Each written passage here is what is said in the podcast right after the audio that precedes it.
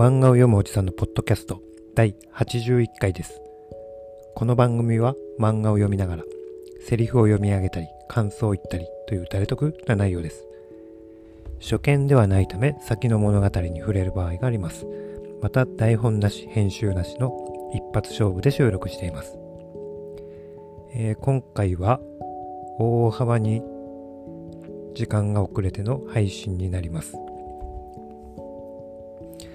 っと仕事でちょっとバタバタとしておりまして、えーうまく収録が間に合っておりませんでした。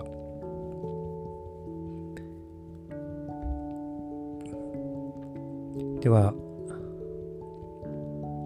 本題に入ります。今日読む漫画は、名探偵コナン第15巻。前回はトゥーミックスの事件でした。今日はファイル7、指をペロからですね。えー、雀荘で毛利さんが麻雀をしてます。で、コナン君も来てます。コナン君は勝手に小五郎さんの灰を切ってますね。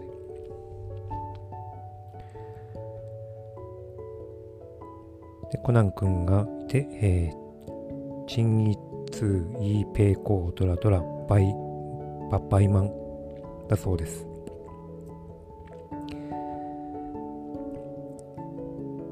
で、日田さんで一人岡野さんが抜けるので、日田さんを呼んでみるか。向かいのビルのサラ金をやってる麻雀好きの日田社長。で、日田社長は日田金融の中で社長室でお金を数えてます。これで1000万。今日も笑いが止まらんの。日田光弘53歳。日田金融の社長です。で電話が、雀荘から電話がかかってきて、麻雀来ませんかと。行く行く残りの金を数え終わったらすぐに行く。30分以内に必ず行く。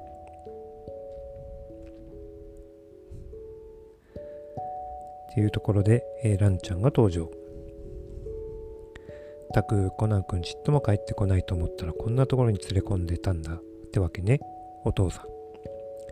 コナン君は小学生よ、麻雀なんて教えないでよ。いや、俺はこいつにか数字と漢字を教えるためにだな。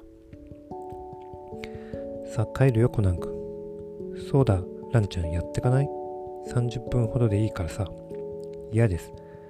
こんな暗くてダサい、しけた大人の遊びなんて絶対にやりません。っていうところなんですが、次の場面ではローン。見て見て、今度は G ばっかりで綺麗よ、綺麗よ。大三元数安光、通イーソー、トリプル役満。で、ランちゃんは、何ですかね、ビギナーズラックなのか、才能があるのか、すごいですね。で、日田さんがまだ遅いと。電話してみる。変だな、出ないぞ。明かりはまだ空いているのに。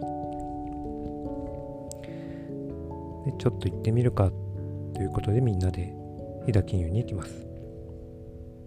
おい、日田さん、中にいるのかあれ？どうしたんです？うちの事務所の前で。南沢義久。違う、南沢久義、34歳。日田金融社員。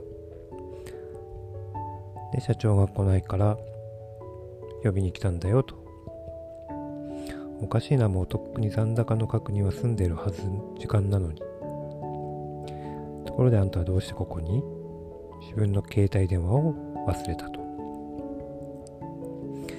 で、社長室に行ってみますが、応答がないので、えー力ずくで破ってます。で、中には社長が泡を吹いて倒れてます。で、お金、札束がいっぱい散らばってますね。この頃の札束は福沢諭吉。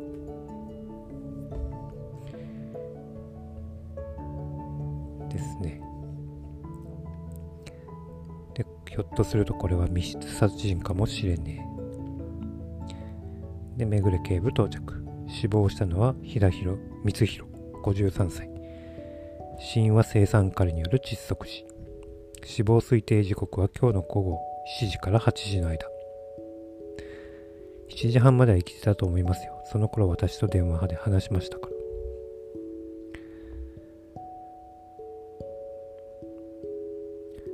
でいろいろ鍵がかかってたとか合わせると毛利君の言う通りこれは不可能犯罪。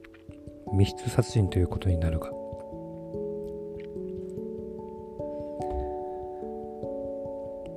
防犯カメラを調べてみれば入り口のとこについてたあれだよ。でみんな退社してます。で鍵をかけて残高確認をしに社長室に戻ります。その2時間後に毛利君らがやってきた。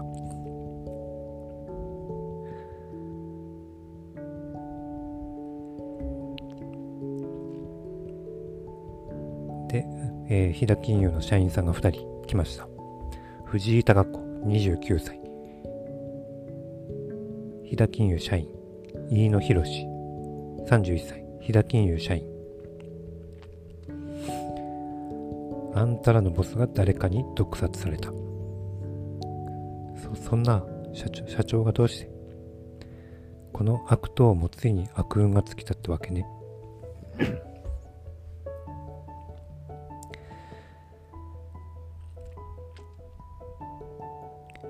でやけにち金が散らばっている。で、えー、最初の社員さんは誰でしたっけ？南沢さん。この人は爪を噛む癖がある。で社長は右手の親指をペロッと数舐めてお札を数える。癖がある。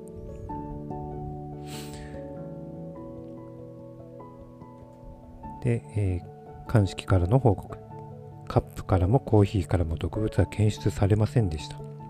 この部屋の中で毒物反応が出たのは被害者の親指と数枚の札ともう2箇所。この部屋のドアの内側のノブとその上にある鍵をかけるつまみ。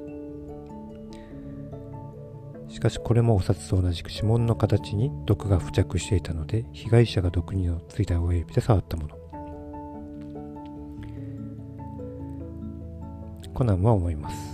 もしかして被害者は風を金を数えている途中で一旦部屋から出て毒が塗ってある何かに触れて再びこの部屋に戻って鍵をかけた。はいファイル7終わりファイル8魔法を使った。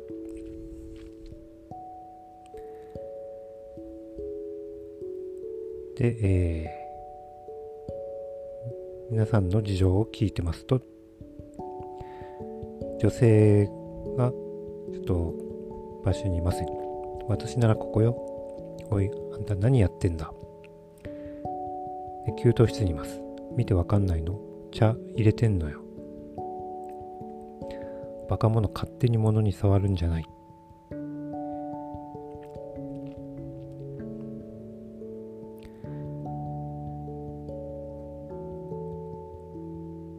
で、えー、藤井貴子さんはコンロの取っ手に触りました。飯野博さんはパソコンに触りました。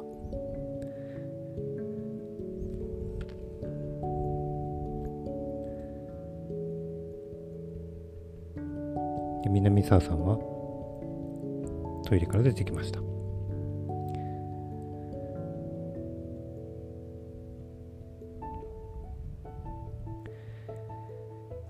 で、えー、南沢さんの携帯電話からは毒物は検出されず、飯野さんのパソコンは、えー、見ている時に電源をつけました。で、さ、触るな。僕が消しますから触らないでください。そうね。下手にキーを押されて例のデータが出ちゃうとバレちゃうかもしれないものね。あんたが架空の口座を作ってこの平金融の金を横領しているデータ。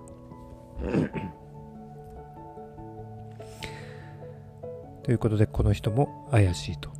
南沢さんも怪しい。高額を貸し付けた客に逃げられその肩代わりを社長に押し付けられた。君だっていつも社長のことあんなこと早くくたばればいいって言ってたじゃないか。ということでみんな殺す動機があると。事務所内のどこからも毒物反応が出ない。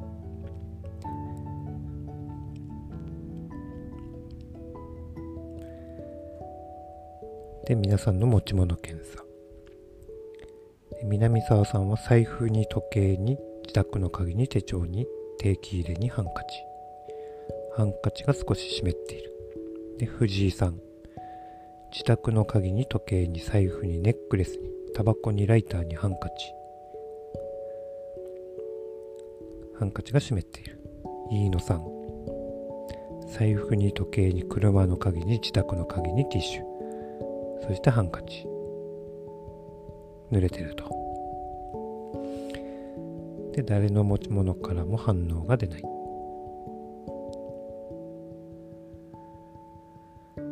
おかしい警部の言う通り生産カリを警察の目を盗んで短時間で完璧に拭き取るのはまず不可能だ。なのになんでそれが発見されないんだ？思い出せ思い出せ。あの3人の行動をそれぞれの仕草を。あれ？そういえばさっきからあの人。さっきからずっとあの人。まあ、待てよもしかしたら。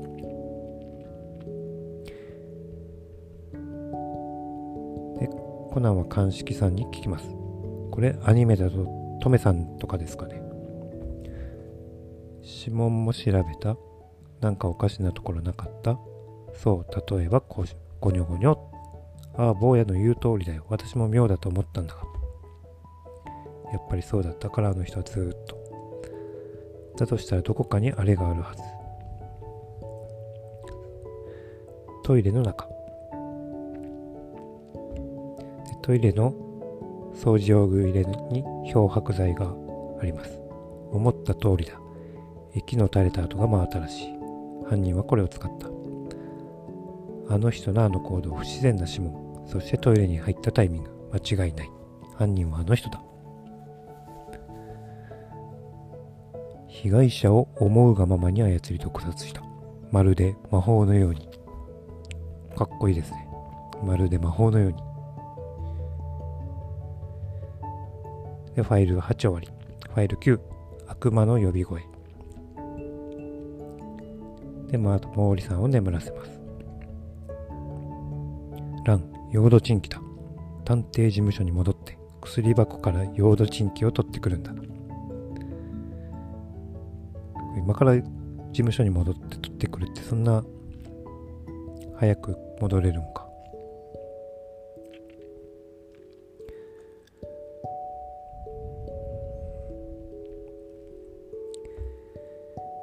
で、えー、犯人が使ったのは結局夜間笛付きの夜間でコンロの取っ手につまみに毒を塗ったというのがトリックです。で、これをやったのは藤井貴子さんしかいない。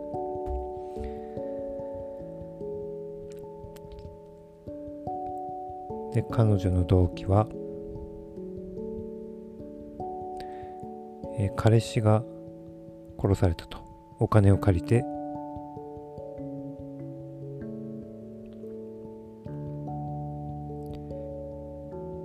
自殺してしまった。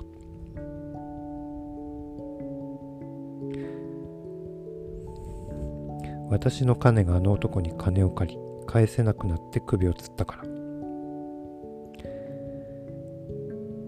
で私のために私が入院3年前までずっと入院してたそんな私をの入院費を飛騨金融から借りて貸してくれていたとそんなことのようですで、3日後、ゲームセンターで脱ぎ脱ぎ麻雀を小五郎さんとコナン君がやってます。で、そこに蘭姉ちゃんが登場。やっぱりランちゃんは強い。脱ぎ脱ぎ麻雀をやってます。女子高生が。というところでファイル9終わりです。では今日はここまでにしようと思います。遅くなってしまったので、明日はもっと早くなるようにしようと思います。ありがとうございました。また明日。